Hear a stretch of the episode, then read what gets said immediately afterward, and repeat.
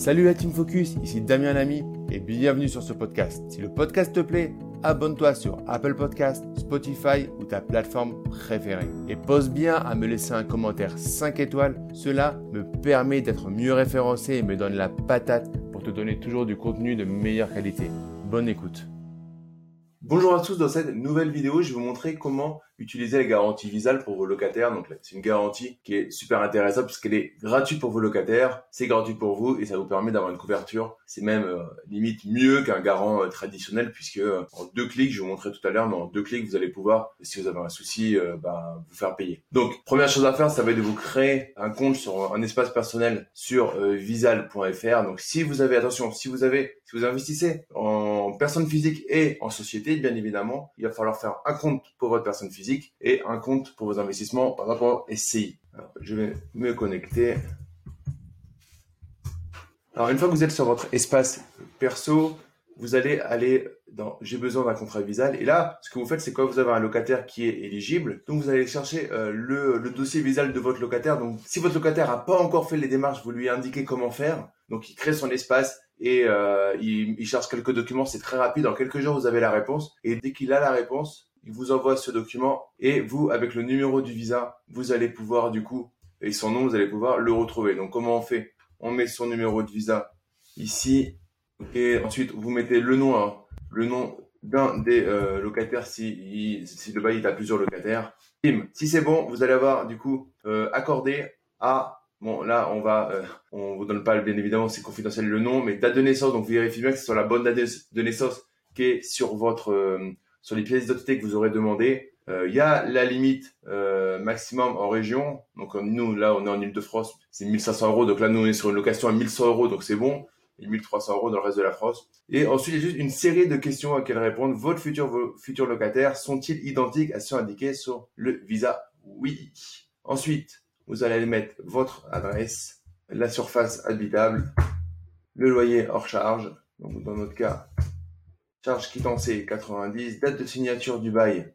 Hop, ça va être signé demain. Date d'effet du bail au 31. Dans notre cas, c'est du meublé. Ensuite, vous mettez les données du propriétaire. Alors, le locataire, vous voyez, c'est des questions assez simples. Le locataire a-t-il un lien de parenté? Donc, dans notre cas, c'est non. logement loué, loué nu ou meublé constitue oui la résidence principale du locataire. Le bail contient-il une clause résolutoire? Oui, je vous encourage à toujours avoir une clause résolutoire une clause de résiliation de plein droit dans euh, votre bail, c'est euh, le BABA. J'en ferai une vidéo, j'en ai pas fait une vidéo, j'en ferai une vidéo là-dessus. Le bail a-t-il pour objet une sous-location? Non. Le bail est une caution autre que non. Alors si vous mettez oui, il vous dira que vous pouvez pas avoir deux cautions en même temps, deux garants en même temps. Le bailleur a été souscrit pour le logement, loyer impayé et une assurance contre les loyers impayés? Pareil, j'ai déjà fait les tests pour voir si vous mettez oui, il vous dira que vous pouvez pas avoir les deux en tout cas. Et je m'engage, donc faites pas n'importe quoi, lisez bien les choses. Donc moi, ça je le connais puisque j'utilise régulièrement. Bim, je comprends, j'accepte, hop, je souscris. Et là, du coup, j'ai mon contrat qui est là. Je vais l'accepter. Donc, il est tac, tac, tac, tac. Vous allez recevoir une, version. Donc, hop, vous, lirez tranquillement la première fois. Acceptez le contrat. Et c'est fait. Vous avez, du coup, pas d'autre chose à faire par rapport à Visal. Faites bien ça avant de faire signer votre bail. Il faut d'abord faire Visal avant de faire signer votre bail. Donc voilà, vous avez ensuite le tableau de suivi de vos euh, locataires Là, avec le bouton action, je sais pas, ça vous arrivera pas. C'est une bonne pression quand même sur le locataire par rapport à ça. Vous pouvez déclarer des impayés, actualiser le contrat s'il y a besoin, céder euh, le contrat. Oh, voilà, en fin de contrat, n'oubliez pas d'aller mettre à jour, même si moi je suis pas très bon là-dessus.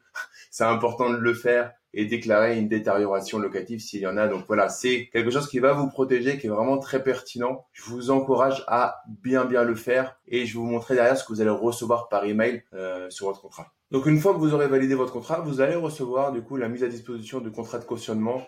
Euh, votre contrat de cautionnement est disponible dans votre espace, donc ça valide le fait que vous, euh, vous avez bien euh, ce contrat-là. Donc vous retournez dans votre espace et vous pouvez télécharger ici votre contrat tout simplement. Il est là tranquillement.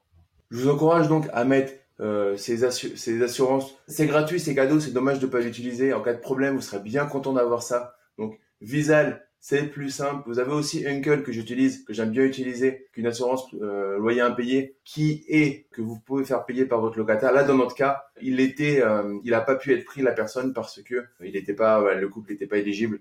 Euh, ils prenaient pas les intérimaires, alors que là, Visal, l'un des deux locataires, a moins de 30 ans, donc automatiquement, c'était c'était pris en compte pour un loyer, vous voyez, qui est plutôt quand même important jusqu'à 1500 euros. Donc prenez vraiment le temps de regarder de regarder ces différentes assurances. N'attendez pas que ce soit trop tard pour le mettre en place. Prenez les devants faites en sorte de demander ce qu'il faut au locataire pour qu'il fasse les démarches au plus vite et vous dites pas ah non je le ferai la prochaine fois c'est pas grave j'ai confiance. Non. Vous avez confiance ben là vous sécurisez votre confiance encore plus. Voilà. Si vous avez aimé cette vidéo en tout cas likez-la partagez-la abonnez-vous à la chaîne et cliquez sur la cloche pour être prévenu quand je publie de nouvelles vidéos. Et je vous dis à très vite portez-vous bien. Ciao